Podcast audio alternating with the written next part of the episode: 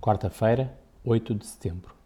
Leitura bíblica em Neemias, no capítulo 4, do versículo 1 ao versículo 17. Quando nos dispomos a trabalhar para o Senhor, o inimigo sempre fica zangado e coloca obstáculos. Algumas vezes são externos, outras vezes são internos, com críticas dos irmãos, dissensões, etc.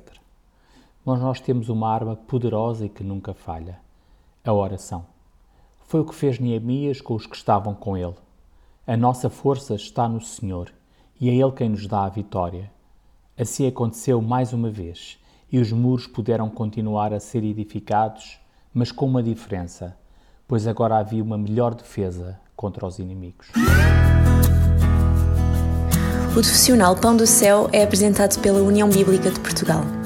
A União Bíblica é uma organização cristã internacional e interdenominacional que usa a Bíblia para inspirar crianças, adolescentes e famílias a conhecerem a Deus. Para mais informações, visite o nosso site em uniãobíblica.com.